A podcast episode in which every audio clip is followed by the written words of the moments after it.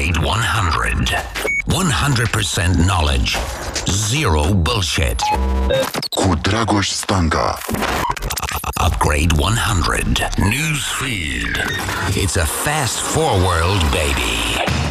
Hei, hei, bună seara și bine v-am regăsit la o nouă ediție Upgrade 100 Live aici la Radio Guerilla. Astăzi, fiind ultima emisiune din 2023, profit de ocazie să discut cu un profesionist în domeniu despre ce se mai întâmplă în piață și ce crede și credem că se va întâmpla în 2024. Alături de mine în studio, jurnalistul tech Adrian Secereanu. Salut, Adrian! Salut, Dragoș! Mulțumesc pentru invitație! Eu îți mulțumesc că ți-ai făcut timp să, să vii și zic să pornim în forță, pentru că sunt multe subiecte și sperăm la final să convenim cam care ar fi cele demne de atenția ascultătorilor noștri. Ready? Ready? Steady? Go! Upgrade 100. Focus. Așadar, cred că nu e umbră de îndoială că prima și cea mai importantă treabă care s-a întâmplat anul acesta, a început de fapt la sfârșitul anului trecut, este explozia AI și prima exprimare publică a acestei tehnologii la care se lucrează câteva zeci de ani, respectiv publicarea primei variante de chat GPT de către cei de la OpenAI. Așa cum anul trecut era cumva acest buzzword legat de automatizare și RPA and so forth. Acum toată lumea vorbește despre inteligența artificială, dar de data asta probabil că pe bună dreptate, pentru că de fapt inteligența artificială este o chestiune care se poziționează cumva pe orizontală, nu pe verticală, adică impactează absolut toate domeniile de activitate, chiar și domeniul de activitate audio-vizual, live și online, Poate la nu pe vremea asta o să vorbească doar clona vocii mele cu clona vocii lui Adrian. Ce spui, Adrian? E posibil să vedem ce va fi, dar, într-adevăr, uh, așa cum spuneai și tu, am avut un moment de tip iPhone mm-hmm. în, uh, la sfârșitul anului trecut și de atunci uh, toată lumea a fost șocată de ușurința interacțiunii cu platforma ChatGPT și de rezultatele livrate care dintr-o dată s-a văzut erau peste lucrurile cu care eram noi obișnuiți când uh-huh. făceam lucruri online. Și de atunci uh, am văzut într-adevăr o explozie de platforme de acest gen uh, pe diverse laturi ale industriei, de la voce, imagine, prelucrare video, generare de imagini, generare de video și progresul a fost uh, într-adevăr fantastic și viteza cred că este un indicator cheie pe care trebuie să-l urmărim și în ceea ce privește progresul uh, acestor platforme, în ceea ce pot să facă și în ce privește adopția acestor instrumente care devine, subiect care devine unul critic pentru uh, toate tipurile de uh, organizații, indiferent de industria în care se află. Da, practic, pare că nu prea mai există domeniu pe care să ne-l putem imagina și care să nu fie într-un fel sau altul impactat de inteligența artificială, care la urma urmelor este um, un fel de moment, uh, un fel, ci un moment extrem de important în, în istoria dezvoltării umanității, pentru că e o tehnologie care practic uh, ia tot ce e mai uh, bun, dar și poate, poate mai rău, nu? Uh, de la ce a reușit să acumuleze până acum omenirea și să imprime oricărui raționament o viteză exponențială. Avem uh, recent și primele uh, tentative de legiferare ale inteligenței artificiale. Cu siguranță că aici provocarea va fi enorm de, de mare câtă vreme evoluția oricărei, oricărui proces de acest tip care ține, are și niște rigori de timp, nu? Ca în democrație, despre asta e vorba, vorbim ne contrazicem versus viteza dezvoltării tehnologiei pare că nu prea e vreo șansă să se facă o reglementare reală, ci mai degrabă să se imprime niște principii, nu? Adică, nu știu, dacă ne uităm la domeniul media, probabil că ar trebui să fie ilegal să folosești imagini de tip AI sau videouri sau texte fără să semnalezi Uh, cititorului sau ascultătorului sau uh, telespectatorului uh, acest, acest lucru. Dar sunt multe, multe alte, multe, multe alte nevoi etice în, în domeniul ăsta. Cred că lumea nu prea conștientizează că noi deja ne-am cam dat peste cap din cauza unei tehnologii care a fost scăpate oarecum de sub control și aici mă refer la algoritmizarea media. Adică, clar, ce se întâmplă acum în Meta, mai ales în Meta, e rezultatul unui proces tehnologic oarecum scăpat de sub control, pornit cu o intenție bună, teoretică, de a automatiza tranzacțiile de publicitate și distribuția de conținut, dar care s-a dus uh, în bălării, ca să mă exprim academic la mine, la Deva. Cine te urmărește știe că e un subiect uh, despre care vorbești uh, destul de des. Obsesiv, cred. Și acum și pe bună dreptate. Cred că vorbești uh, des despre acest subiect, nu cred că se vorbește destul și cred că acum, odată ce vedem uh, și noi la nivel, poți să vedea la nivel de simplu utilizator, să intri pe net și să vezi cât de capabile sunt aceste platforme și ce poți genera sau ce poți face cu ajutorul AI, cred că acum începem să ne dăm seama uh, cât de puternice sunt aceste instrumente și care este impactul lor, așa că orice discuție de genul ăsta este foarte bună. Să vedem, Threads pare că vrea să încerce să rezolve ce Facebook a stricat. Poate că și ăsta e un eveniment sau, mă rog, un element uh, care merită discutat și anume uh, N-am mai văzut uh, bătaia la propriu între Mark Zuckerberg și Elon Musk. În schimb, vedem bătaia produselor Threads versus fostul Twitter, actualmente X. Și aici ar fi, cred că, un al doilea subiect uh, care merită comentat, și anume... Hey, yo, Upgrade Nation! Are you ready? Upgrade 100. Focus. Și anume eșecul uh, momentan de parcurs al lui Elon Musk uh, în încercarea de a reforma și relansa Twitter și a reinventa și de a ne arăta cum se face, cum s-ar zice, social media.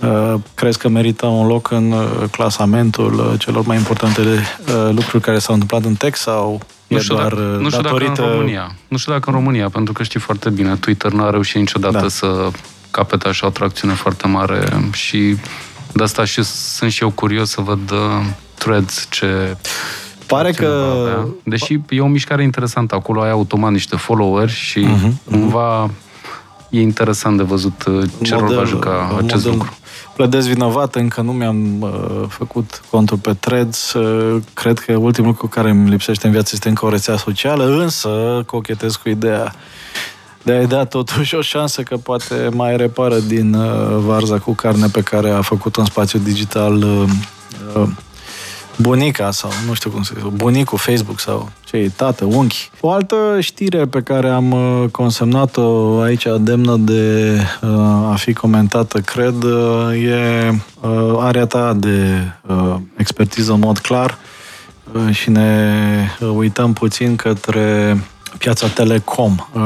E interesant ce se întâmplă în piața telecom în general în Europa, nu doar în România, și invers, și în România versus Europa, pentru că, de fapt, piața telecom se află într-un moment uh, de disruption uh, din mai multe puncte de vedere. Pe de o parte, e presată de diverse uh, nevoi uh, de reajustare geopolitică. Nu? Toate companiile din Europa trebuie să înlocuiască echipamente uh, Huawei uh, și alte echipamente din uh, zone nedemocratice, pe de o parte. Pe de altă parte, Big Tech vine și uh, produce disruption în zona de telecom, într-o discuție recentă cu CEO-ul Vodafone, Achilleas Canaris, care urmează, apropo, să apară pe iqdigital.ro, îmi spunea că undeva la peste 60% din apelurile din rețea deja se fac prin WhatsApp, nu se mai fac prin GSM. Uh, tot Big Tech uh, a mai provocat un proces de disruption în telecom prin uh, accesul uh, la uh, broadband uh, enorm pentru platformele video, Netflix, Disney Plus, toate astea la un moment dat în pandemie era să și colapseze. Consumatorii nu mai vor să se ducă prin magazine, vor să aibă totul virtual, prețuri cât mai mici, dacă se poate, gratis, o mare frământare și în România detai scandalul legat de cine cumpără Telecom Mobile. La ce crezi că ar trebui să, să fie atenți ascultătorii noștri în acest domeniu? Încep de la ce spuneai, uh, că e un moment de frământări pentru mhm. industrie la nivel european și unul dintre motive este cel pe care l auzim de mulți ani de la mari operatori, faptul că este o piață foarte fragmentată cu foarte mulți operatori uh, față de piața americană, este exemplu uh, pe care îl primim cel mai des, unde sunt doar câțiva operatori mari deci, odată fragmentarea pieței și uh, competiția pe preț, uh, lucru care, în contextul pe care l-ai descris tu mai devreme, cu presiuni concurențiale și presiuni operaționale din diferite zone și pe marge și pe venituri, uh, începe să fie greu de suportat, iar uh, acest lucru se vede pe piața din România prin procesul de consolidare, plecare al unor jucători care uh, se tot întâmplă de câțiva ani de zile. România, o piață de 3,4 miliarde de euro pe an, cam atât se cheltuie pe telefonie mobilă, fixă, internet, uh-huh. televiziune și așa mai departe. Uh, a plecat, au plecat americanii de la UPC, au vândut către Vodafone, Deutsche Telekom a vândut deja zona fixă către francezii de la Orange și acum, așa cum spuneai, un subiect uh, urmărit cu mare atenție și mm, în unele zone cu tensiune este cel privind exitul de pe partea de telefonie mobilă, respectiv vânzarea grupului Telecom România Mobile. Un grup care uh, ok, nu este într-o perioadă în care crește exploziv sau este un business așa thriving, uh, ca să folosesc un termen din engleză, dar are încă niște cifre interesante și niște active interesante, fapte care, lucru care îl face uh, urmărit de mai mulți jucători din piață. E vorba de aproximativ 18% cotă de piață pe piața de business, de exemplu, e o cotă importantă, 15% pe telefonie, pe internet mobil, la fel tot pe business. Sunt niște cote importante care, odată adăugate altui jucător, uh, contează. Și aici, uh, dacă e să intrăm mai mult în detalii, marea surpriză a fost uh, faptul că un grup de investitori condus de Adrian Tomșa un nume mai puțin cunoscut pentru cei care nu urmăresc piața de telecomunicații, uh, dar, dar cunoscut... cunoscut pentru cei care urmăresc piața media, nu? Este nou proprietar al grupului Prima și al multor altor uh, site-uri. Este adevărat, dar este și, și un, este un nume cunoscut în industria de comunicații, uh-huh. de mhm. cablu mai ales. Uh, și eu îl urmăresc de peste aproximativ 10 ani de zile. Uh, am interacționat de-a lungul timpului sau am încercat să interacționez.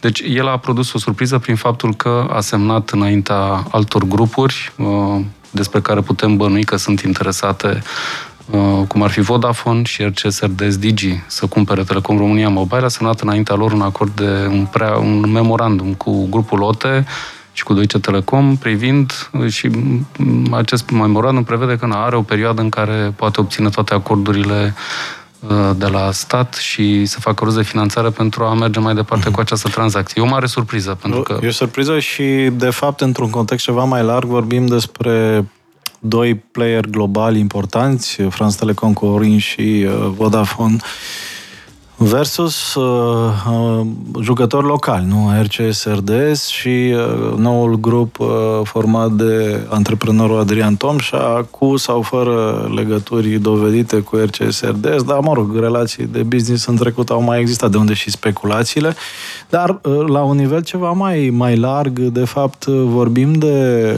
uh, un soi de luptă între capitalul uh, autohton și capitalul global în piața asta de telecom. Și aici sunt multe mingi de jucat, va fi destul de interesant de urmărit. Uh, în, uh, în interviul pe care urmează să-l publicăm și noi pe proiectul nostru iqdigital.ro, discutăm despre asta și e interesant de, de văzut cum uh, uh, există nu doar rațiuni comerciale, ci și strategice, geostrategice și așa mai departe. Și, într-adevăr, mărind lupa și ieșind un pic din uh, uh, lucrurile care se întâmplă aici la noi în sat, Europa, în general, e o problemă strategic vorbim, pentru că sunt vreo 180 de operatori. Rețelele sunt cumva fragmentate între diversi operatori și, într-un fel, geostrategic, așa și făcând abstracție, poate și de alte elemente, așa doar de dragul raționamentului, de fapt, pe termen mediu și lung, Europa trebuie să aibă un o strategie în uh, zona asta telecom uh, în relație cu Rusia, în relație cu Statele Unite, în relație cu China. În China sunt doi operatori, în uh, Statele Unite cred că sunt tot doi sau maxim trei. UK s-a consolidat, sunt vreo doi sau trei. Iar continentul european, dacă vrea să joace cartea, cred că va trebui să ia o decizie foarte complicată între a avea o rețea sigură și un, un cyber security foarte înalt sau a lăsat mulți concurenți pe piață care să se bată pentru a avea consumatorii prețuri cât mai mici. Deci cumva e un trade-off. Ori consumatori foarte mulțumiți cu prețuri mici, ori o rețea uh, fragmentată și poate, nu știu, mai puțin sigură într-un scenariu apocaliptic în care Europa va trebui cumva să, nu, își joace rolul într-o uh, economie globală care nu pare să îndrepte spre armonie, pace și bună înțelegere, ci din potrivă, în alte direcții, din păcate. Ceea ce vedem este că uh, până și birocrația de la Bruxelles, despre care știm cât de agilă este și cât de repede se mișcă, a ajuns să pună pe masă acest uh-huh. subiect. E adevărat că în extremis a fost amânat pentru următoarea comisie acest subiect, dar se discută despre o simplificând la maxim, despre o schimbare a abordării în care se dorește un număr mare de jucători și prețuri cât mai mici, într-o abordare care să aducă în prim plan faptul că Europa rămâne mult în urmă față de Asia, față de Statele Unite în ce privește viteza rețelelor, adopția 5G, lucru care la rândul său blochează apariția unor noi modele de business uh, sau uh-huh. extinderea unor companii care se bazează pe acest tip de viteze foarte mari la, la internet prin 5G. În momentul de față, Apropo de asta, avem 5G în România, ne apare acolo uh, pe telefon sus, dar nu, nu e, e real. Da. Nu este la maxim uh, capacitate. Undeva, dacă se iau de bune unele estimări făcute la noi în industrie, undeva la 10% din ce este în România este rețea 5G care e construită la maxim de performanță. Uh, o analogie mai simplist așa ar fi, dacă vrem 5G la capacitate maximă, trebuie să fie o clădire nouă, cu uh-huh. fundație nouă, totul să fie, nu ca acum, unde este un etaj pus peste 3G da, și 4G. E 4G. 4G îmbunătățit, sunt undeva la 723 de mii de abonați la așa zisul 5G, dar nu știm exact câți au 5G pur sau cred că ai doar anumite momente când ai 5G pur, nici nu-ți dai seama dacă ai avut noroc să piși pe o antenă bună. Upgrade 100. Focus. Apropo de piața Telecom, vă recomand o analiză semnată de Adrian în uh, ziarul financiar Corporate, în care, cu multe cifre și multe argumente, analizează modul în care piața Telecom din România se poate așeza și reașeza în funcție de cine va achiziționa uh, Telecom uh, Mobil, o lectură utilă dacă vreți să înțelegeți mai în profunzime subiectul pe care l-am dezbătut. Și continuăm uh, lista uh, noastră cu subiecte care considerăm că ar trebui analizate. Unul dintre ele o să-l menționez uh, pe scurt pentru că e destul de complicat. Este revenirea Bitcoin pe creștere și cel mai performant activ în 2023 pentru cei pasionați de investiții. Pe de altă parte, vedem noi blockchain-uri care încearcă să Uh, provoace ecosistemul. Uh, avem și noi unul made din România, făcut de cei de la Multiverse X. Uh, nu e un secret că am fost alături de proiectul ăsta încă de la început, l-am urmărit și cred că e ceva ce merită susținut cumva în zona Web3 made din România, până una alta un ecosistem impresionant făcut de băieții de la, de la Sibiu și o evoluție interesantă pentru, pentru proiect în, în general. În zona asta de blockchains probabil că va fi pe agenda destul de uh, vizibilă și anul viitor, cu ups and downs, uh, cu excrocii și uh, lucrurile controversate care vor trebui uh, uh, izolate și aruncate din uh, ecosistem și cu proiectele care merită alea 5, 4, 3, 2, 1% câte ori fi care uh, vor crește. Oricum vedem că și uh, companii serioase uh, una dintre ele, Anderson Horowitz, uh, pariază pentru viitor uh, pe aplicabilitățile din zona, aplicabilitățile din zona Web3, nu neapărat zona de criptomonede, ci ideea de descentralizare, ideea de uh, siguranță și ideea foarte uh, bine uh, spusă de uh, schimbarea paradigmei de la Web2, care a renunțat la Don't Be Evil, Uh, spre Web3 care uh, ne face cumva să fim obligați să avem încredere unii în alții prin tehnologie can't be evil. Ce zice Adrian de zona asta? Era să, să răspund ca Iohannis, urmăresc cu atenție și îngrijorare. Da, da, păi trebuie și cu atenție și cu îngrijorare. Atenție la alea ca lumea și îngrijorare la alea multe nașpa, într-adevăr.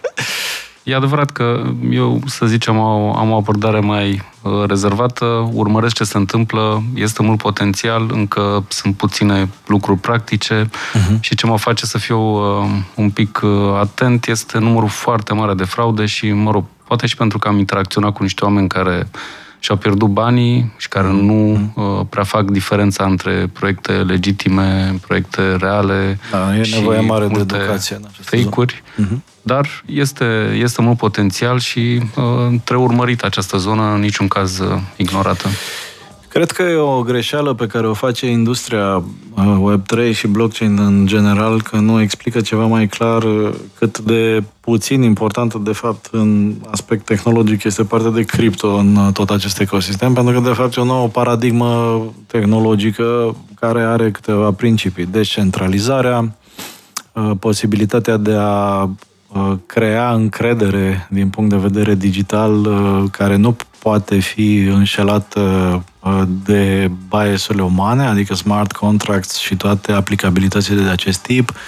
Cred că e interesant uh, și important de urmărit uh, conceptul de NFT, dar nu pisicuțele și maimuțoi, ci tehnologia NFT, care practic îți oferă posibilitatea să conferi unui lucru digital unicitate. Adică Uh, acest non-fungible uh, stuff înseamnă de fapt că un lucru care e exprimat doar digital poate să, să aibă unicitate. Și asta deschide orizont pentru multe aplicabilități interesante, adică un obiect digital unic uh, de tip NFT poate fi folosit, colecționat, poate să aibă o valoare în timp, inclusiv în zona jurnalistică. Am văzut câteva aplicabilități uh, interesante, de exemplu în zona de fake news debugging.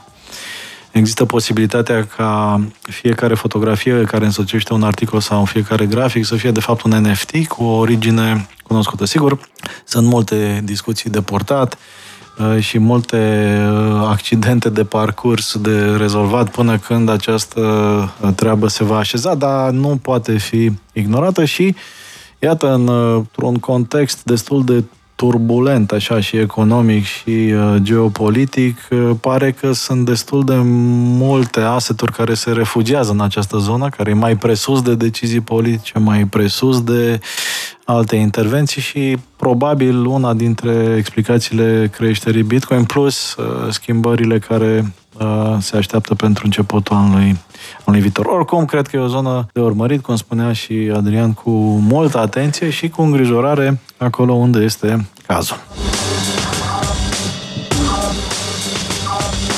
Bun, am mai pus aici pe listă și te rog, Adrian, să-mi spui ce păreai și tu. Cred că e o linie de creștere pentru startup-uri din alte zone ale lumii, pentru că unul dintre uh, unicornii uh, tradiționale ai lumii, și anume Israelul și, com- și companiile tip startup din Israel, au mai încetinut puțin uh, pe fondul dramelor care se întâmplă în acea regiune. Chiar uh, uh, Vă recomand uh, podcastul uh, realizat de colegul meu Marian Hurducaș împreună cu Vlad Andriescu de la Startup.ro despre uh, documentarul legat de evoluția ecosistemului de startups din România.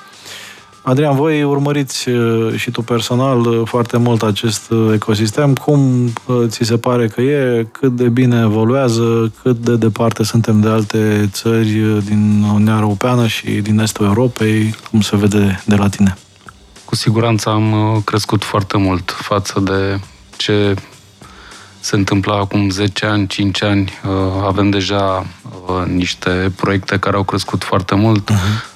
Toată lumea va aduce în atenție probabil UiPath, cel mai de succes proiect tech pornit din România și cel mai de succes startup, dacă e să o luăm așa, pornit vreodată de aici din, din industrie.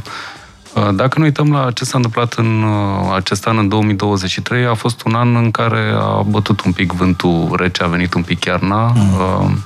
Am văzut o scădere a finanțărilor, inclusiv pe plan local și documentate de cei care se uită la toate tranzacțiile.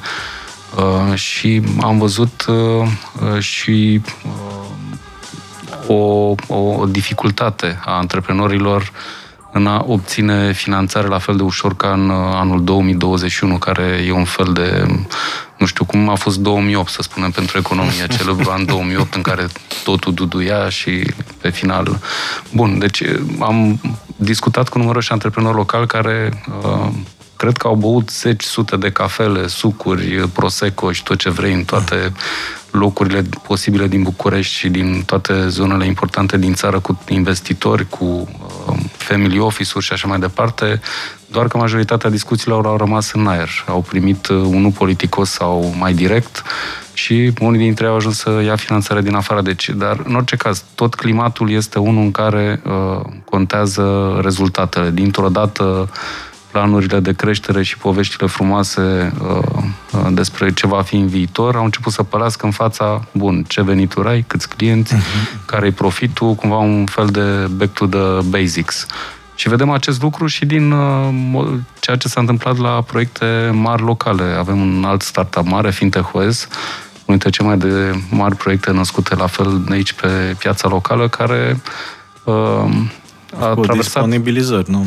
A traversat uh, o perioadă nouă pentru ecosistemul de startup-uri, care până acum a fost obișnuit doar cu creștere. Doar am cu doar... creștere, cu finanțări? Cu... Exact. Și bă, am văzut o retragere de pe anumite piețe, uh, o accelerare a procesului de a obține profit, care a presupus și uh, concedieri. Uh, ceva nou, dar uh, uh, Până la urmă, cum spunea Teodor Blidăruș într-o discuție, uh, a avut acum aproximativ o lună, ne-am întins prea mult, uh, ne-am dat seama că să mergi în Polonia poate fi la fel de scump ca mersul în state, pentru că trebuie documentare, trebuie oameni, trebuie, nu spun de costul pe termen lung, ci costul de a intra pe piață.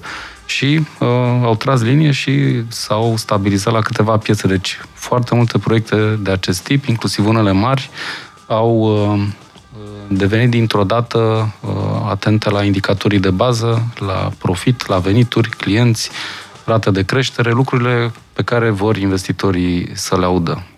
Practic am putea să-l uh, numim uh, fenomenul uh, realitate versus PowerPoint. oh that hurts. Upgrade 100 live now. Install the best version of you. De altfel, valul de disponibilizări a lovit uh, lumea tech uh, peste tot. Au fost uh, concedieri și la Amazon, au fost concedieri și la Microsoft, au fost concedieri chiar și la Spotify, care cumva părea a fi super mega stabil și pe val. Adrian, crezi că vor continua disponibilizările de la startup-urile din, uh, din România și din lume, cum uh, simți că evoluează piața asta, ce spun antreprenorii cu care mai povestești?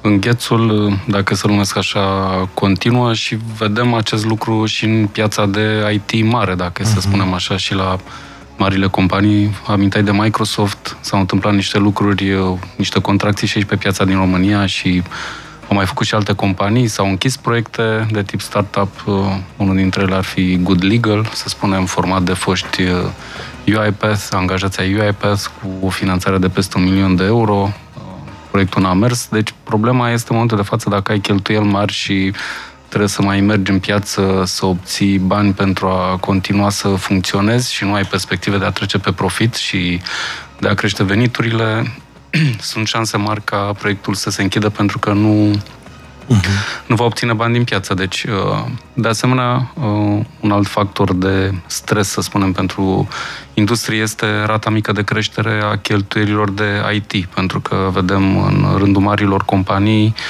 o reticență în a lansa noi proiecte, uh, companiile se concentrează pe ce merge, pe îmbunătățirea lucrurilor existente, o mult mai mare atenție în a furniza, uh, în a alege uh, o soluție sau alta, se caută referințe, se verifică faptul că acea soluție a mai fost folosită în industria în care activează compania respectivă și a dat rezultate, deci uh, eu așa o aversiune la a încerca proiecte noi de foarte, în foarte multe zone și de aceea vedem rate de creștere care sunt uh, cumva sub zona, uh, sub zona inflației și atunci, practic, ori e stagnare, ori e o, ori e o scădere și de aici toate procesele de reașezare, de restructurare pe care le vedem la mai mulți jucători. Deci, practic, ne așteaptă un 2024 cu multe știri legate de modul în care companiile din tech se vor reașeza, vor reîncerca să găsească formula către uh, un model de operare cât mai profitabil. Like, comment, share, fight. Upgrade 100. Focus.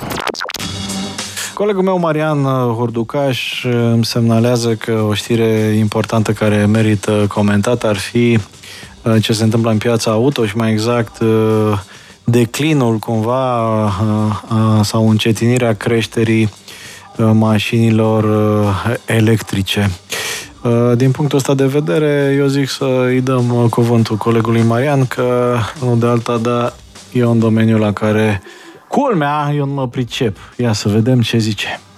Piața electricelor nu se simte bine de vreo 2 ani, am putea spune deja, pentru că vânzările au început să scadă încă din 2022. Ce am văzut acum în 2023 pentru unii dintre noi care suntem mai atenți la piața auto, nu e o surpriză și sunt trei motive pentru care s-a ajuns aici. Primul dintre ele este că s-au cam terminat uh, early adopter și adică cei care adoptă foarte repede tehnologie pe banii lor și testează pe banii lor noua tehnologie, ceea ce ajută pe dezvoltatori să rafineze produsul.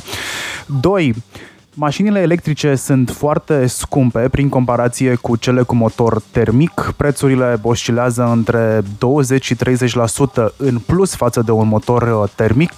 Deci tehnologia, deși pare să fie matură în momentul ăsta, este tot scumpă pentru că ne ducem către al treilea motiv. Bateriile nu au avansat la capitolul tehnologic în ultimii 30 de ani sau mai bine de 30 de ani. Ce vreau să spun prin asta este că mașinile au practic baterii de telefoane sau tablete sau laptopuri, dacă vreți, sub scaune, ceea ce le face foarte scumpe pentru că vreo 70% din metalele rare care se află în baterii și care de altfel se și termină foarte repede, că nu avem stoc nelimitat pentru ele, sunt controlate de China în proporție de 70%. De altfel, China este problema cea mai mare a pieței de electrice, pentru că are mână de lucru mai ieftină, are know-how deja și are control asupra resurselor care sunt ieftine în momentul ăsta pentru China. Și cu aceste argumente va ataca piața din Europa, pe care deja de anul ăsta a început să o atace, cu mașini mai ieftine, mult mai ieftine decât ale brandurilor uh, consacrate și mai ieftine inclusiv decât ceea ce găsim în, uh, în, uh, în Statele Unite ale Americii, piață care nu va scăpa nici ea de uh, mașinile chinezești. În momentul ăsta cam oricine poate să producă o mașină electrică.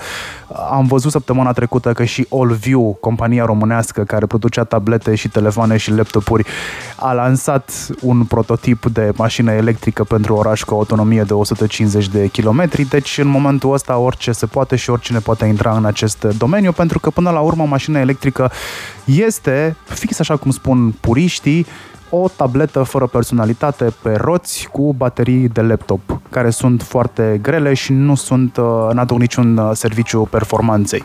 Apropo de performanță, intră tot la categoria a treia, bateriile nu sunt performante și nu au un range foarte mare, ceea ce provoacă acel range anxiety al șoferului de rând, adică bateria nu te duce foarte mulți kilometri prin comparație cu uh, cele cu motor termic sau cele care te duc mulți kilometri. Îți dau următoarea problemă, încărcarea foarte greoaie, oricât de repede s-ar încărca, nu se încarcă la fel de repede precum un rezervor cu combustibil uh, fosil și iarna autonomia unei baterii scade până la 30% din ceea ce poate ea să ducă, ceea ce inevitabil, ceea ce face să fie mașina foarte eficientă vara sau cel puțin în testele VLTP, o face ineficientă să fie iarna. Mai mult, pe anul viitor nu văd deloc o schimbare în bine pentru că guvernele au început să taie din tichetele eco pentru a cumpăra o mașină electrică. Guvernul României a anunțat deja reducerea subvenției pentru mașinile electrice de la 10.000 de euro, dacă nu mă înșel, era cred că 11.000 cu toate bonusurile pe lângă, la 2.000 de euro în prezent pentru o full electrică. Germania, tocmai am citit astăzi că a închis programul de subvenționare a mașinilor electrice mai repede, trebuia să îl închidă în 31 decembrie și oficialii nemți au spus că în 2024 nu vor mai acorda bonusuri pentru achiziționarea electricelor. Ăsta este un trend care va crește printre guverne și nu va aduce niciun serviciu, pe de altă parte, planurilor pe care inclusiv Uniunea Europeană le are de reducere a emisiilor de carbon. E clar că dacă nu vor mai exista subvenții, piața de electrice se va duce și mai jos uh, decât este acum vor avea câștig de cauză plug-in hybridurile care par în momentul ăsta să fie cei mai buni din cele două lumi, adică termică și electrică. Din punct de vedere tehnic e de discutat și aici, însă e clar că cifrele indică uh, creștere pentru hibride. Bun, colegul Marian Horducaș, priceput la mașini de toate felurile, după cum se poate vedea foarte clar și de pe contul lui de Instagram. Ascultătorul nostru Sergiu State ne spune că e posibil să faceți o dezinformare, n-a scăzut cererea de mașini electrice, a scăzut rata de creștere a adopției mașinilor electrice. Asta am încercat să, să spun, dacă am spus altceva, fac cuvenita corecție. Adrian, ai vreun comentariu din zona asta? Nu. Oh. Un simplu șofer de hibridă, așa că nu mă calific să comentez. Uh, interesant asta cu Olviu, mi-a scăpat uh, știrea, e uh, aroul electric made în România, să sperăm că vom vedea și mașini electrice făcute în, în România. O altă știre asupra căreia ne atrage atenția un ascultător și are mare, mare dreptate. Uh, Andrei, îți mulțumim uh, că am uitat complet și anume uh, reașezarea totală a pieței de marketing digital și transformarea zonei ATEC. E o informație de interes public, vorbim de informațiile pe care le vedeți mă rog, publicitare, mai ales în spațiul uh, digital, peste tot. De ce? Pentru că tehnica de targetare, modul în care acele reclame ajung la fiecare dintre, dintre noi, uh, va fi total uh, schimbată din mai multe motive, odată că tehnologia cookie este învechită, are vulnerabilități din punct de vedere um, a securi- al securității, Uh, are probleme în raportarea la legislația de tip uh, GDPR. Aici subiectul este destul de vast, plictisitor, dar important pentru că, iată, uh, din nou prietenii din Big Tech au lungit-o cât au putut cu implementarea și respectarea GDPR ca o dovadă suplimentară că reglementările astea nu sunt egale chiar pentru toți playerii Uh, ei au uh, avut uh, timp și bani să plătească la amenzi până când s-au plictisit, au plătit amenzi foarte, foarte, foarte sus. Dar seamănă cumva cu, cu amenziile pe care le dă CNA în România, Andrian, știi? În sensul în care televiziunile care își pot face un calcul pot să facă scandal și să încalce, încalce legea CNA pentru că amenda e parte din planul de business, știi? adică, practic, dacă faci o audiență atât de mare făcând o tâmpenie pe TV, uh, cu etica, cu geometria variabilă a industriei de publicitate, din care Conor fac parte parțial încă, uh, rezultatul e că fac mai mulți bani uh, decât ar face dacă, n-ar respecta, dacă ar respecta legea. Adică, practic, se scot și banii de amendă. Cam așa mi se pare că acționa și Big Tech, în sensul în care au plătit foarte multe amenzi, GDPR-ul și așa mai departe și pur și simplu că au ignorat GDPR-ul. Au zis pe genul, bă, dacă vin niște amenzi, las că facem mai mulți bani din publicitate uh, care nu ține cont de GDPR uh, deci rentează în continuare. Nu pot decât să-ți dau dreptate, uh, fără a avea ceva substanțial de adăugat, citesc și eu. Uh, urmăresc subiectul, dar uh, n-am așa ceva, nu cred că aș putea spune ceva substanțial în câteva secunde acum, decât că, într-adevăr, e un subiect pe care îl urmăresc și vreau să fiu informat, dar cam atât.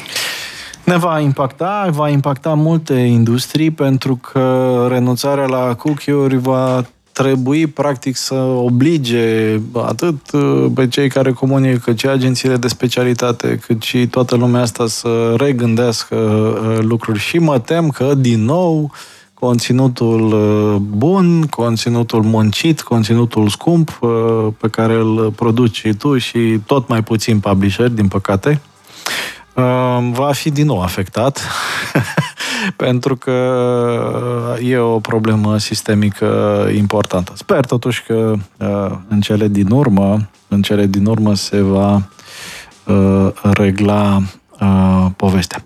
Ai mai propus un subiect aici, Adrian, facilitățile suspendate pentru industria IT în România. Revenim la știri importante și pentru România, nu doar pe plan european global. Ce ar fi de comentat aici? Într-un fel, uh, să spunem că e de înțeles uh, această ajustare. Uh, aceste facilități au fost acordate începând cu jumătatea anilor 2000. Era guvernul Adrian Năstase, Danica, ministrul comunicațiilor, când s-au introdus, s-au uh-huh. trecut niște zeci de ani de atunci. Ceea ce e de urmărit este faptul că, așa cum spuneam și mai devreme, acest lucru se întâmplă într-un context în care industria de IT nu este în uh, plină expansiune, ci este chiar într-un moment de contracție. Uh-huh. Poate că, eu știu, uh, angajații din alte industrie au un moment de satisfacție, tot timpul it au fost cei uh, răsfățați, care tot timpul primeau lucruri mai bune, lucruri mai scumpe, facilități și așa mai departe. Um, deci este un moment în care nu toate companiile au ales să suporte această creștere a fiscalității. Sunt multe companii mari care au decis să, um, să nu facă nimic și atunci angajații s-au trezit cu uh, salarii mai mici uh, din, uh, de la sfârșitul acestui an.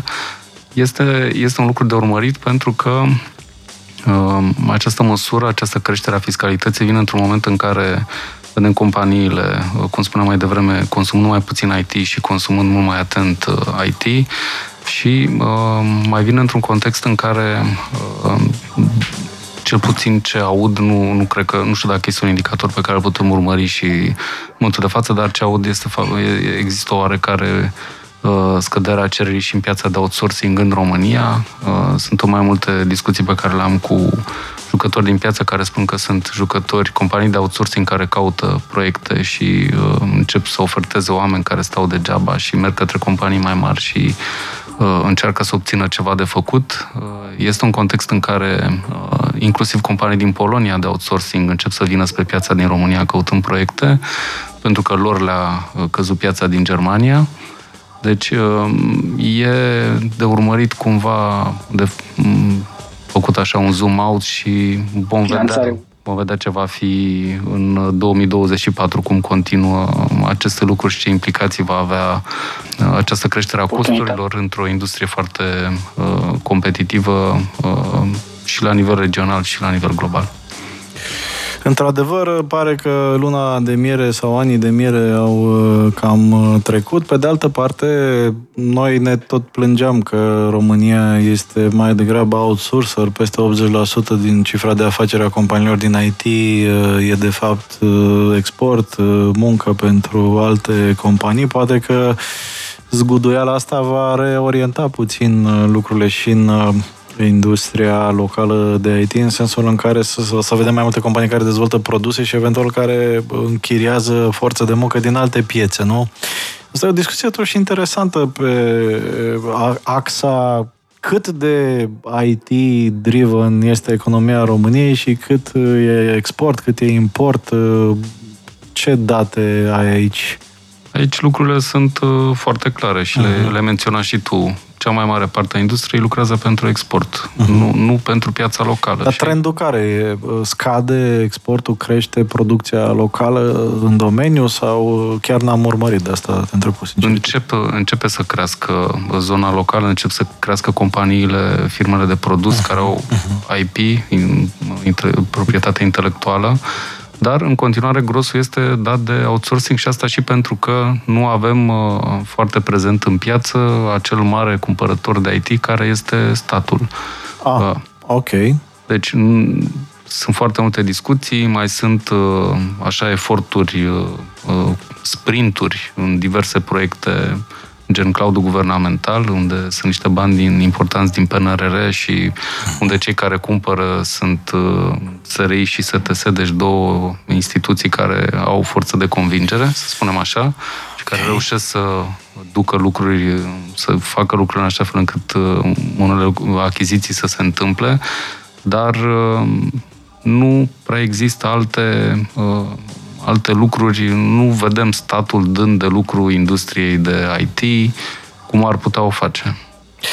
Și iată cum, uh, ușor, ușor și natural, uh, trecem la următorul subiect și anume statusul digitalizării uh, statului în România.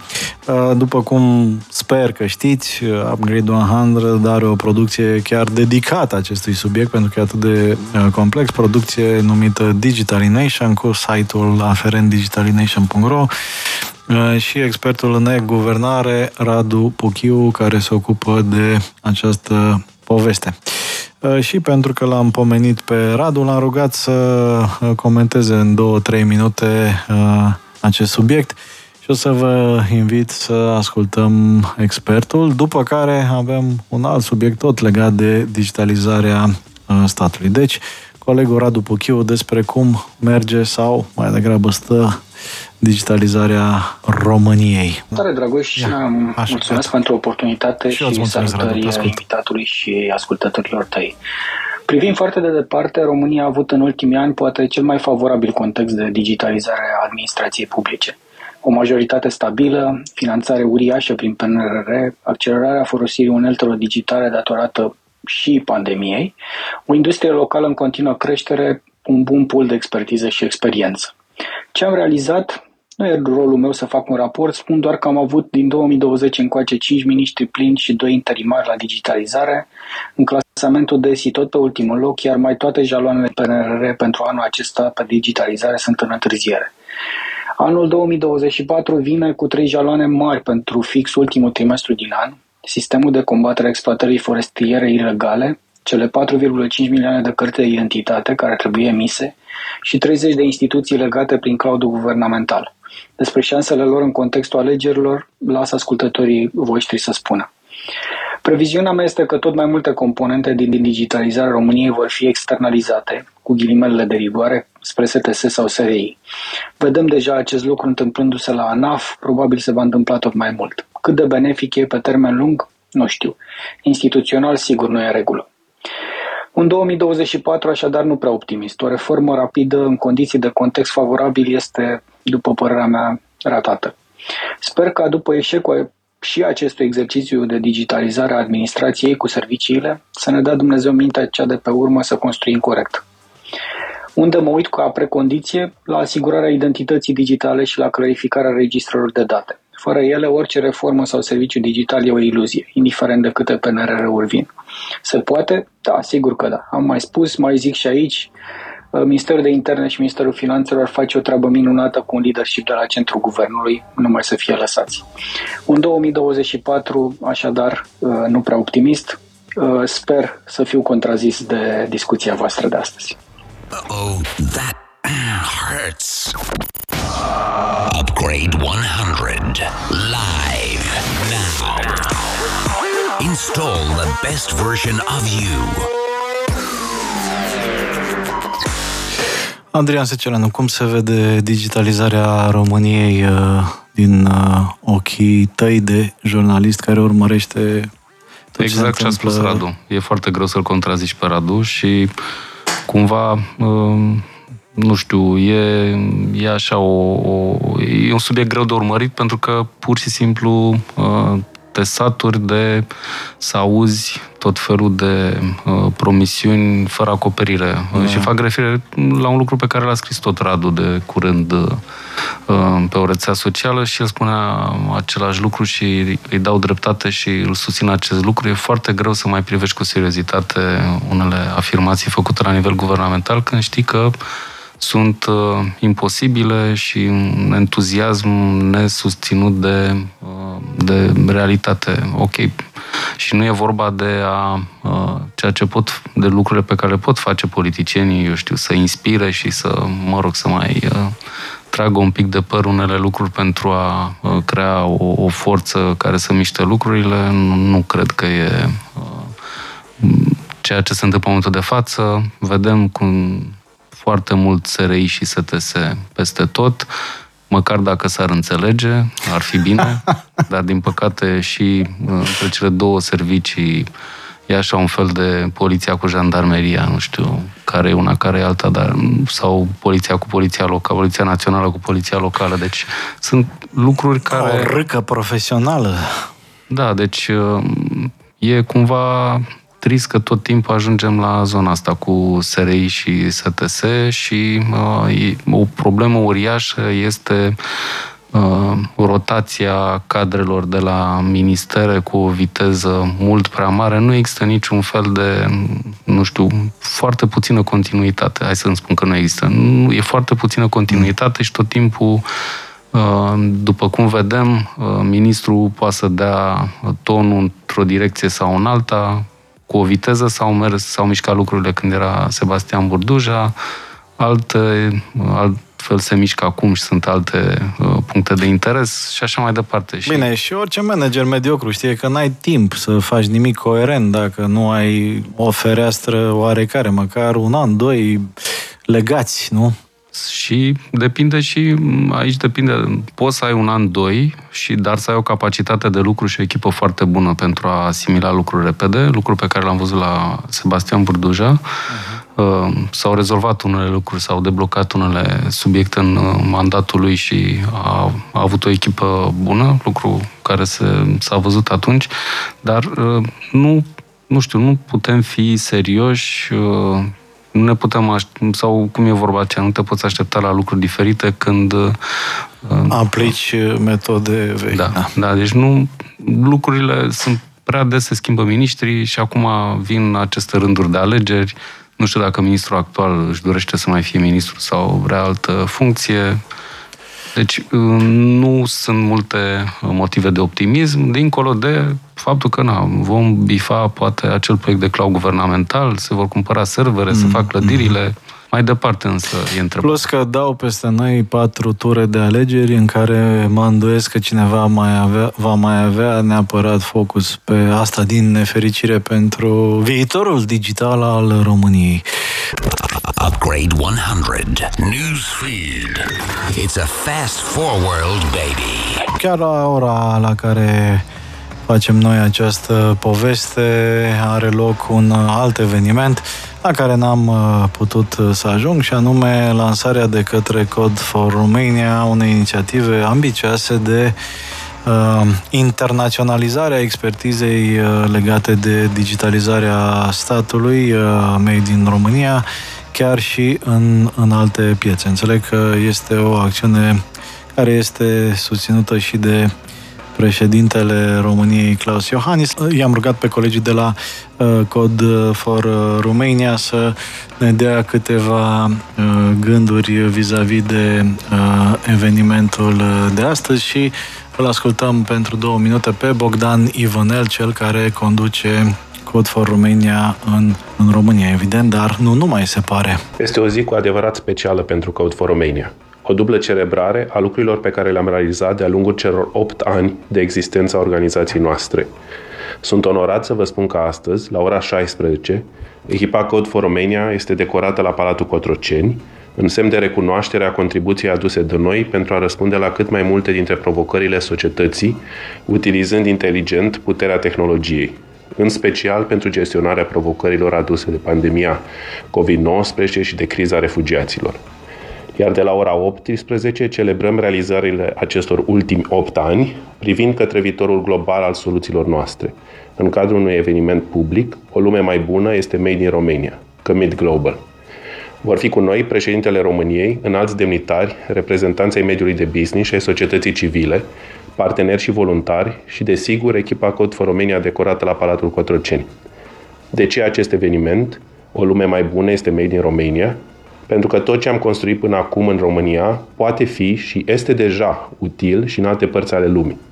Prin organizația internațională Commit Global, născută pe coloana vertebrală a Code for Romania, facem din țara noastră centrul vital al tehnologiei civice la nivel global. De 8 ani construim în România o infrastructură a binelui.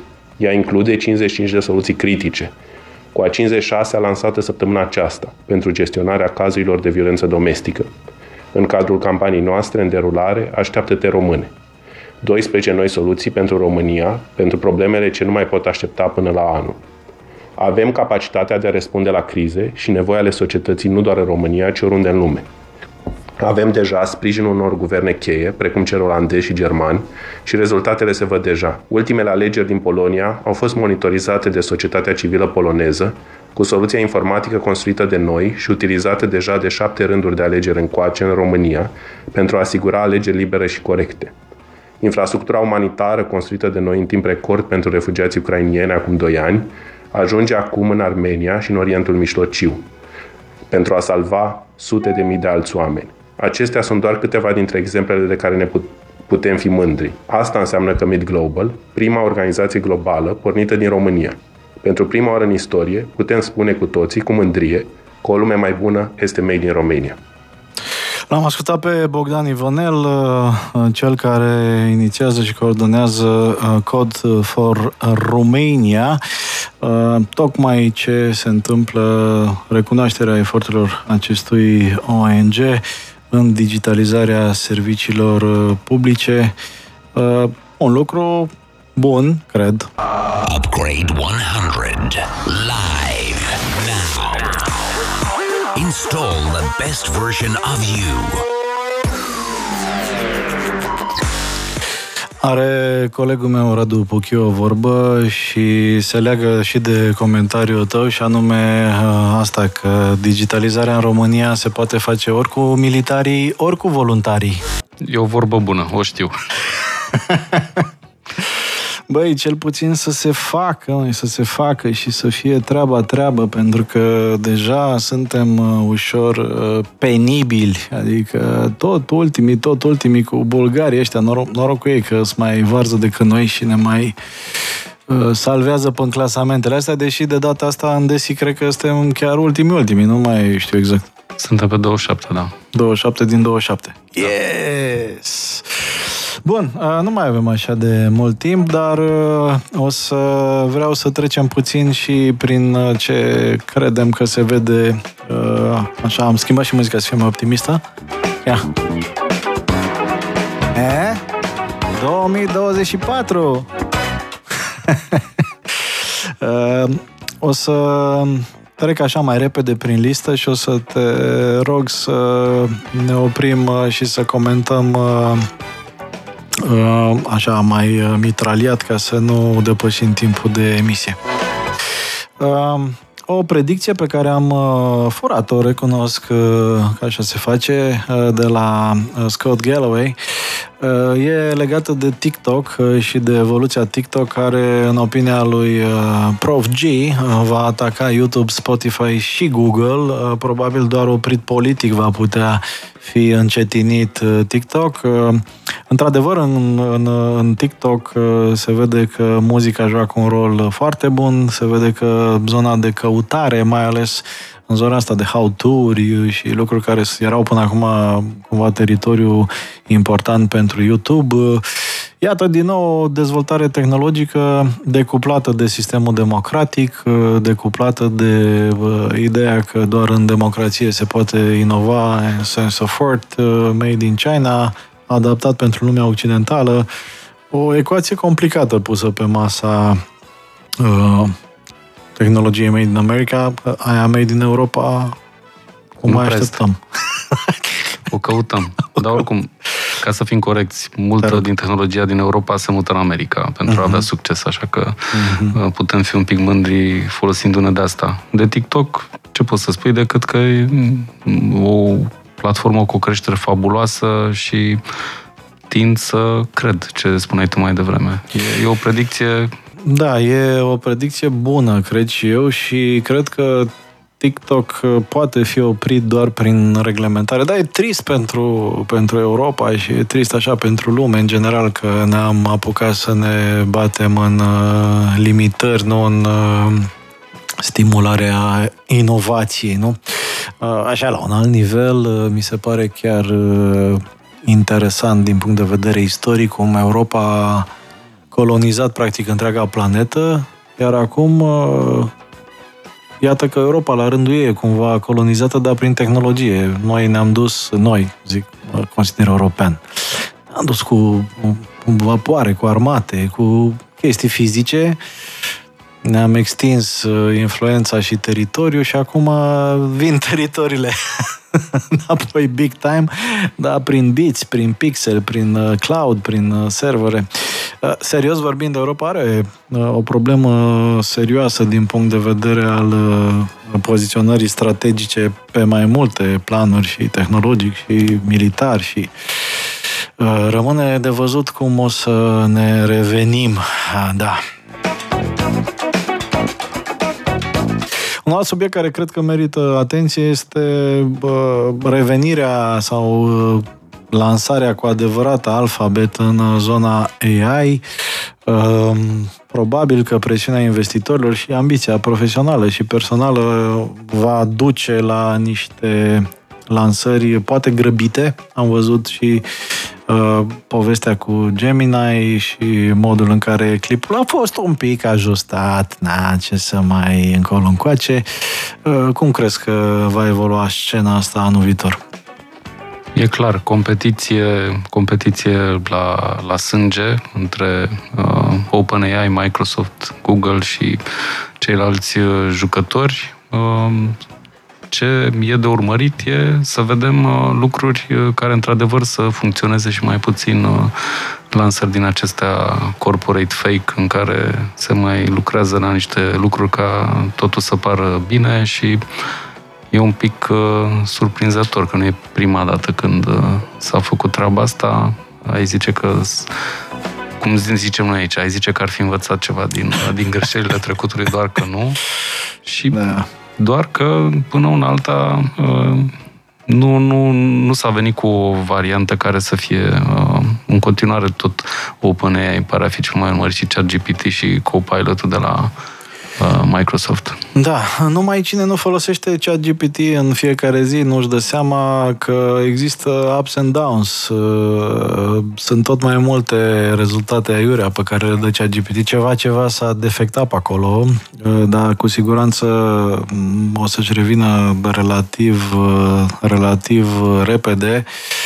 Pe de altă parte, în mod evident, Uh, cultura din Silicon Valley este în continuare uh, de tip very high risk. Uh, și ideea de move fast and break things persistă, cumva credința aproape religioasă a oamenilor care dezvoltă lucruri în Silicon Valley este că orice uh, fuck up uh, poate fi rezolvat sau că nu e neapărat relevant uh, într-un uh, bigger picture și că, practic, chiar dacă riscă să producă niște daune, e mai bine să lansezi decât să amâni.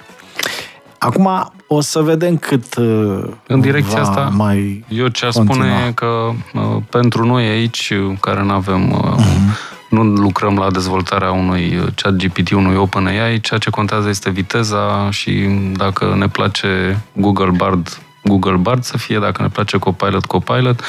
Important e să nu așteptăm să începem la anul, la toamnă, după ce ne întoarcem din vacanța mm-hmm. de vară. Cel mai important acum e să experimentăm, să testăm toate platformele uh, și să ne expunem cu cu toții la ce pot face aceste lucruri, pentru că viteza este esențială. Nu o să mai spun de stat că ar trebui să testeze, să facă, să încerce, dar uh, pentru jucătorii din mediul privat, cred că Asta e cel mai important. Uh, până la urmă va fi adevărat ce se tot spune, că nu vor, fi, nu vor pleca angajații care uh, uh, uh, vor pleca angajații care nu știu să lucreze cu ei. Uh, asta e până la urmă. Deci trebuie să încercăm să testăm, să verificăm și să fim pregătiți și pentru evoluția așa, salturi uh, foarte rapide. Da, oamenii buni la ei vor înlocui alți oameni, exact la fel cum statele bune la ei vor înlocui alte state și apropo de statul care testează AI, eu cred că e un stat, două, trei vecine care testează la greu AI-ul pentru România în ceea ce privește rezultatul alegerilor de la anul. Adică să vedem cum vor folosi AI-ul în lupta electorală. Râdem glumim, deși nu e de râs și nici de glumit.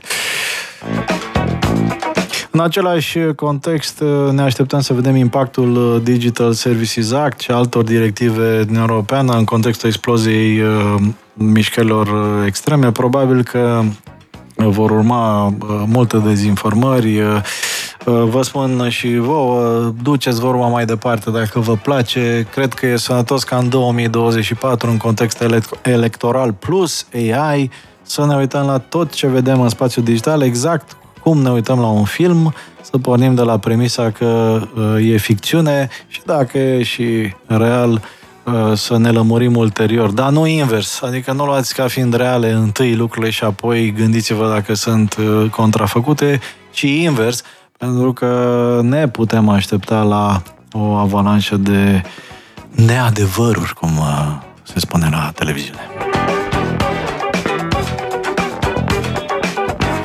Zona de cyber security în același context cred că va fi tot mai uh, des discutată. Se leagă și de ce povesteam înainte cu Telecom și nevoia companiilor de a trece la 5G.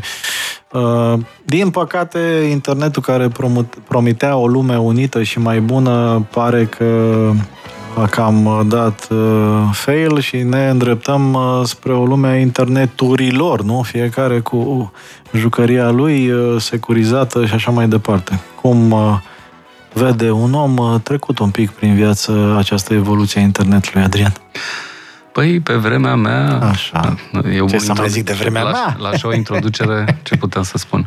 Uh, serios vorbind, zona de cyber security uh, este într-o creștere exponențială și este, una dintre, este unul dintre segmentele în care se cheltuie mult și va continua să se cheltuie mult, inclusiv pe fondul riscurilor uh, generate de utilizarea instrumentelor de AI în conceperea de atacuri. Deja vedem o îmbunătățire a uh-huh. textelor trimise uh, de atacatori. Deci, în orice caz, uh, este o zonă de creștere, a fost o, zonă de creștere în 2023, una dintre puținele zonele pieței de IT unde s-a cheltuit mai mult, semnificativ mai mult și va continua să, să fie așa și asta și pentru că vedem lucruri palpa, palpabile în realitate întâmplate și anul ăsta și în anii trecuți. Am avut o companie mare de oil and gas uh, care nu a mai putut funcționa niște zile uh-huh. pe fondul unui atac cibernetic. Avem spitale. Uh-huh. Deci sunt lucruri uh, palpabile și uh, direcția nu poate fi decât de creștere. Faptul că suntem puțin digitalizați și că o mare parte din populația României uh, nu, nu are o educație digitală, de asemenea, reprezintă și un factor de risc, pentru că nu înțelegi lucruri și uh, poți să te păcălești mai ușor și, uh, mă rog, și un, într-o oarecare măsură și un factor care ajută, pentru că nu avem atâtea sisteme, nu avem, nu poți să virusezi uh, celebra dosarul de, de la ghișeu online care e pe hârtie și îl duci la etajul 1. Deci uh, e și cu bune și cu rele, dar în orice caz, zona de cyber security e una uh, care a fost în creștere puternică anul acesta și va fi și în viitorul previzibil. Să vă uitați la Leave the World Behind pe Netflix ca să vedeți de ce e important cyber security. Uh, și da, educația digitală pe care ne chinuim și noi să facem aici și Adrian uh, în ziarul financiar și peste tot E nevoie de uh, educație digitală pentru că chiar și nouă, care, mă rog, suntem, sau chiar și pentru noi care suntem chiar și puțin pasionați de zona asta, cu excepția zilelor în care nu suntem pasionați, uh, e o cantitate uriașă de informații pe care trebuie uh, să le analizăm, să le așezăm pe fiecare dintre ele în cutiuța potrivită și să le folosim așa cum, uh, cum se cuvine. Uh, da, cyber security și siguranța online uh, e din ce în ce mai important. Am văzut atacuri la adresa marilor bănci, extrem de complexe anul ăsta. Marile bănci au fost victima unui atac coroborat și combinat nu doar de tehnici de tip scam clasice, ci și folosind ecosistemul de publicitate programatică necontrolată și necontrolabilă, se pare, nici chiar de cei care dețin ecosistemele, apropo de ce spuneam și mai devreme. Nu doar algoritmul uh, Facebook este o dovadă de tehnologie ușor uh, incontrolabilă, ci și algoritmul de afișare a publicității din uh, Google. Adică Google Display Network oprește extrem de greu atacurile de acest tip, lucru care ridică în mod evident niște semne de întrebare. Dacă nu, o companie care face banii pe care îi face Alphabet nu e în stare să oprească o astfel de campanie, ce să mai spunem de, nu știu, un publisher local cu resurse limitate sau de uh, chiar o bancă mai mică uh, și care nu are neapărat uh, resurse atât de importante la dispoziție. Da, un subiect important. Upgrade 100 live now. Install the best version of you. Așa foarte rapid, pentru că nu mai prea avem timp, ce am mai pus noi pe listă aici, după care o să îl provoc pe Adrian să punem degetul pe câteva trenduri foarte, foarte importante pentru anul viitor. Ar mai fi așa. Uh, evoluția interfețelor tech-bio, uh, progres destul de semnificativ în Neuralink și alte companii, adică practic începem să reușim să facem funcționale aceste interfețe în care ne gândim la lucruri și lucrurile se întâmplă, pare science fiction, dar e din ce în ce mai uh, uh, real. Uh, putem să influențăm uh, lucruri uh, gândindu-ne la acele lucruri.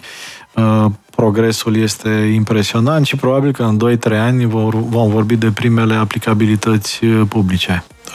Cum vezi zona asta? Te sperie, te fascinează? E o combinație între cele două. Citesc cu fascinație și uneori cu teamă uh-huh. aceste lucruri, dar fascinația în general și pasiunea pentru tehnologie tind să domine. Dar uh-huh. urmăresc. E, e o, un lucru fascinant.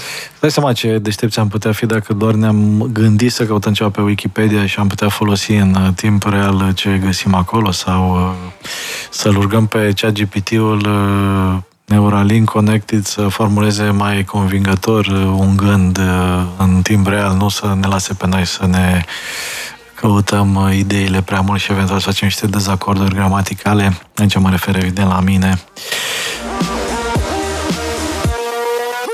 Avem această problemă a crizei chipurilor și avem uh, căutările pentru rezolvarea crizei chipurilor. Nu știu dacă ai urmărit uh, cu atenție și îngrijorare subiectul. Cu puțină atenție și îngrijorare, da. Uh, cu îngrijorare mai ales la modul în care se mișcă Europa, cu uh-huh. o agilitate de care vă de balen așa ne propunem să facem, să alocăm, să... Agilitatea da. de balenă eșuat. Exact. Din păcate, uh, lucrurile se mișcă foarte greu și uh, nu, nu cred că vom putea câștiga agilitatea din, uh, din alte zone. Să ne mișcăm atât de repede și să recuperăm. Sunt proiecte, se mișcă, dar nu, nu e nu e viteza pe care o vedem pe, în, pe alte continente. La fel, Uniunea Europeană își propune să implementeze proiectul uh, Gigabit Society până în 2025. Uh, multe dorințe, dar uh, după discuția cu lider din Telecom pare puțin probabil să se întâmple, pentru că presupune un avans mai rapid și pare să mai greu de atins în zona 5G. Ce șanse dai Gigabit Society? Este dificil, având în vedere că nu te poți aștepta la rezultate diferite dacă nu vezi, ar trebui decizii mai, uh, uh, nu știu, uh, să se schimbă niște lucruri în reglementare pentru uh-huh. a accelera dezvoltarea acestor rețele, să se pună bani, să se creeze uh, uh, un cadru favorabil investițiilor. Aici vom vedea. În România depinde și de cum se va așeza piața de telecom este subiectul de care am vorbit mai devreme. Uh-huh. Cine va cumpăra până la urmă Telecom România Mobile, dacă va fi, vor rămâne patru jucători de telefonie mobilă sau uh, va fi cumpărat de Digi sau Vodafone și vor fi, se va reduce la trei. Uh, trebuie să finalizeze mai un subiect uh, Quantum, Quantum. Da, așa. Uh, mai este un subiect pe agenda să finalizeze fuziunea fostului Rom Telecom cu Orange și statul să Uh, devină, să fi, mă rog, să vedem ce procent va avea din noua companie ca acționar minoritar. E iarăși o uh-huh. discuție uh, ongoing în momentul de față și aproape de finalizare. Dar, uh, într-adevăr, un, un subiect uh, important este acela cu Telecom România Mobile, cine va cumpăra și ce se va întâmpla mai departe pe piața locală de Telecom. Apropo de Telecom, care pe vremuri era despre telefoane mobile și acum e vorba mai degrabă despre date. Avem primele încercări de uh, a provoca piața de smartphones prin concepte precum AI PIN. Uh, spuneai mai devreme, la începutul emisiunii, că apariția inteligenței artificiale va genera schimbări cel puțin egale cu apariția iPhone-ului. Uh, și a smartphone-ului ca și concept. Uh, iată, există primele concepte care par a veni cu propuneri total diferite. Uh, ce șanse le dai? În cazul AI PIN, uh, pare că și fondatorii au așa o dificultate în a explica exact cum este folosit device-ul. Nu știu, mie mi se pare ciudat. Nu, nu, uh-huh. Nu-l simți. Nu, e adevărat, nici nu l-am Uh, testat, nu l-am uh-huh. folosit să văd, dar așa cum pare și din ce am urmărit și cum explică fondatorii, mi-e greu să... Uh, dar poate că uh, pentru alte generații lucrurile vor fi diferite. Ei, Adrian, încetează cu alte generații, te rog. Upgrade 100. Focus.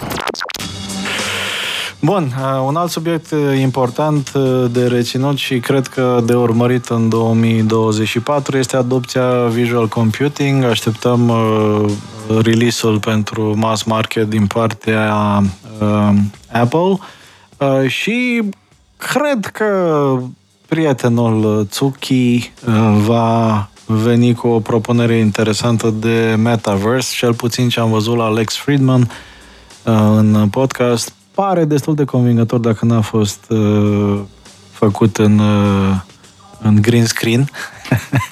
uh, cum vezi zona asta? Potențialul pare că într-adevăr este. Uh, am văzut uh, pentru soluția Apple niște recenzii extraordinare din toate zonele, de la toți cei care au testat. Uh, toți au fost uimiți de calitate și de uh, uh modul în care Apple a gândit tot ce se întâmplă, cu niște mici lucruri care cred că pot fi corectate, gen dimensiunea căștii, cum te simți după ce o porți o vreme, dar uh, în ceea ce privește interacțiunile, calitatea imaginii, um, acolo recenziile au fost fantastice, da. n-am văzut, n-am testat, dar am citit tot, cam tot ce se putea citi și am văzut uh, și cred că e o zonă care într-adăvăr uh, va prinde, va începe să prindă tracțiune. Da, deși părea că e un subiect mort, uh, cred că eforturile coroborate ale Meta în zona de full immersive, adică nu mai vezi nimic în jur, uh, plus ce face Apple, care de fapt propune suprapunerea unor obiecte digitale pe uh,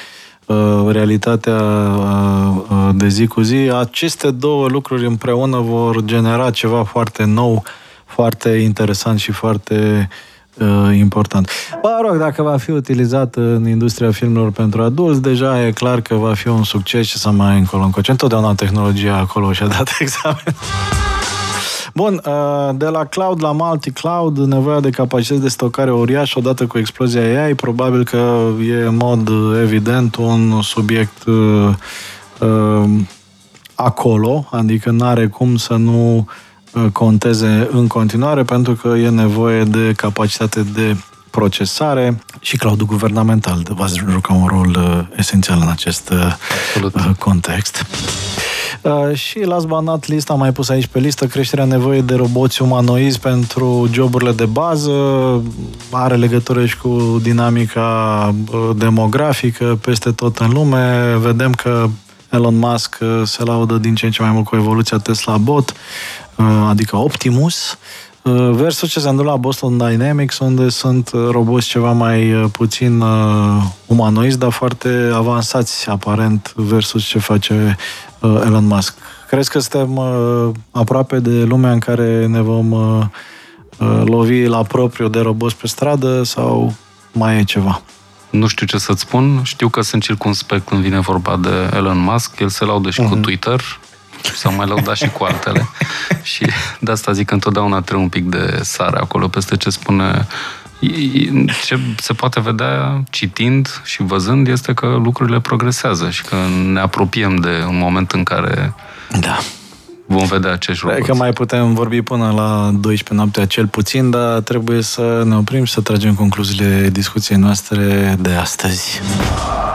Upgrade 100 live now. Install the best version of you.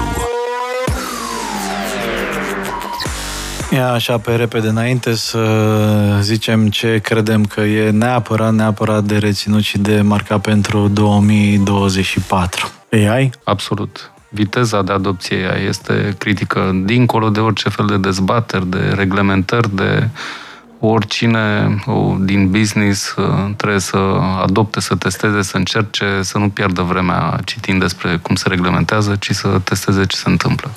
AI clar și competiția în zona AI, pentru că OpenAI a avut uh, răsfăți, uh, a fost cam singur uh, uh, pe terenul de joacă anul ăsta. Mai departe, cred că e, uh, cred, să-mi spui tu dacă crezi că e uh, pe podiumul ăsta de, să spunem, un top 5, uh, zona de AR, VR și uh, Metaverse sau nu? având în vedere prețul, să spun, dacă ne uităm la Apple, uh-huh. cât costă tot sistemul, cred că e departe de mass de adoption, dar e de urmărit ca uh-huh. evoluția Bun, nu-l punem pe top 5. Ce ar mai fi de inclus în acest top 5? Eu așa mai orientat uh-huh. și uh, uitându-mă la zona de business mai mult, uh, impact, uh, eliminare parțială a facilităților fiscale și zona de scădere din IT, uh-huh. de contracție, de urmărit cu toate declinările, companii de outsourcing, startup-uri, companii de IT, cerere pentru IT, toată zona asta. Plus coroborat cu schimbările în piața muncii, deci putem să vedem multe dinamici E un, aici. e un lucru de, de urmărit uh-huh. aici. Uh, ecosistemul de startup-uri, să vedem okay. dacă își revine zona de, de finanțare sau continuă uh-huh. Zgârcenia investitorilor sau atenția foarte mare în a finanța uh, proiecte. Ok. Ce mai merită top 5? Ce am zis mai devreme, poate sunt și un pic obsedat, cum ziceai tu, consolidarea din piața de telecom, uh, Cred că e importantă, mai ales din perspectiva României, pentru că va desena modul în care piața asta va evolua în următoarea decadă, probabil. Sunt, uh, sunt multe lucruri care depind de, de cum se va așeza piața și cine, cine va câștiga Telecom România Mobile. Are încă o bază importantă de clienți și alte active dincolo de, de asta. Rețeaua, antene, uh, o rețea formată în special din echipamente non-Huawei, uh-huh. detaliu important în contextul pe care l-am tu mai devreme. Deci, de urmărit. Ok.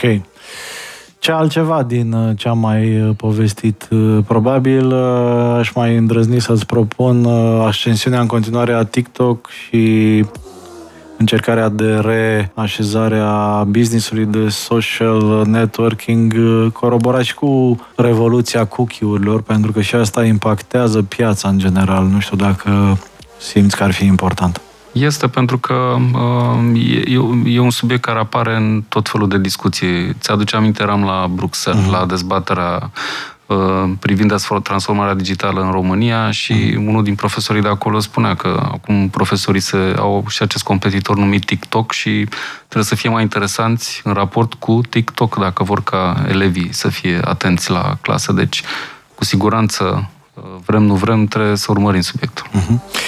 Și cred că aș mai pune pe listă, deși nu face nicio plăcere, impactul reglementărilor în zona tech în general și mai ales uh, uh, modul în care Uniunea Europeană va juca acest, uh, acest joc, acest match. Cred că ne va influența foarte mult dacă nu vom acționa noi ca și societatea europeană înțelept. Ce părere ai?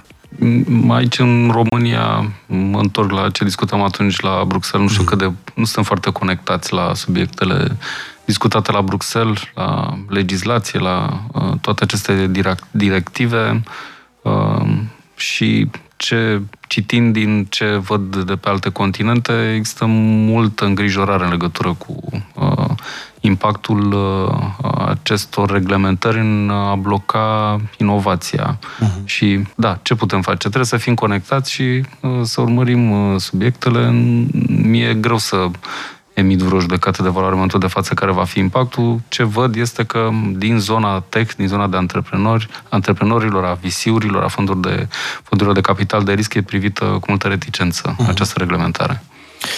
Mai e ceva? Bonus? Ce am putea pune pe listă sau cam astea ar fi? Cred că pe final tot ai și impactul în cele, acele multe runde de alegeri pentru care ne pregătim. Ai, ai, ai, ai, ai, ai, ai, ai, cam așa e. Doamnelor și domnilor, vă mulțumesc pentru timp și atenție pe parcursul întregului an și numele colegilor mei Radu Puchiu, Marian Horducaș, Maranda Heroiu și a altor colegi care au fost la acest microfon sub genericul Upgrade 100 Live.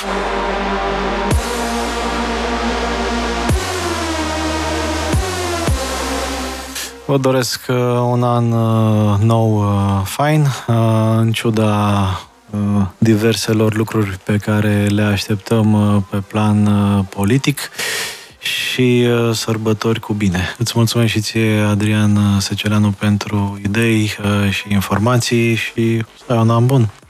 Mulțumesc, Dragoș, pentru invitație, le mulțumesc celor care ne-au ascultat și le doresc și eu un an cât mai bun. Să fie bine, aveți grijă de voi, bye! Upgrade 100. Shutting down the system.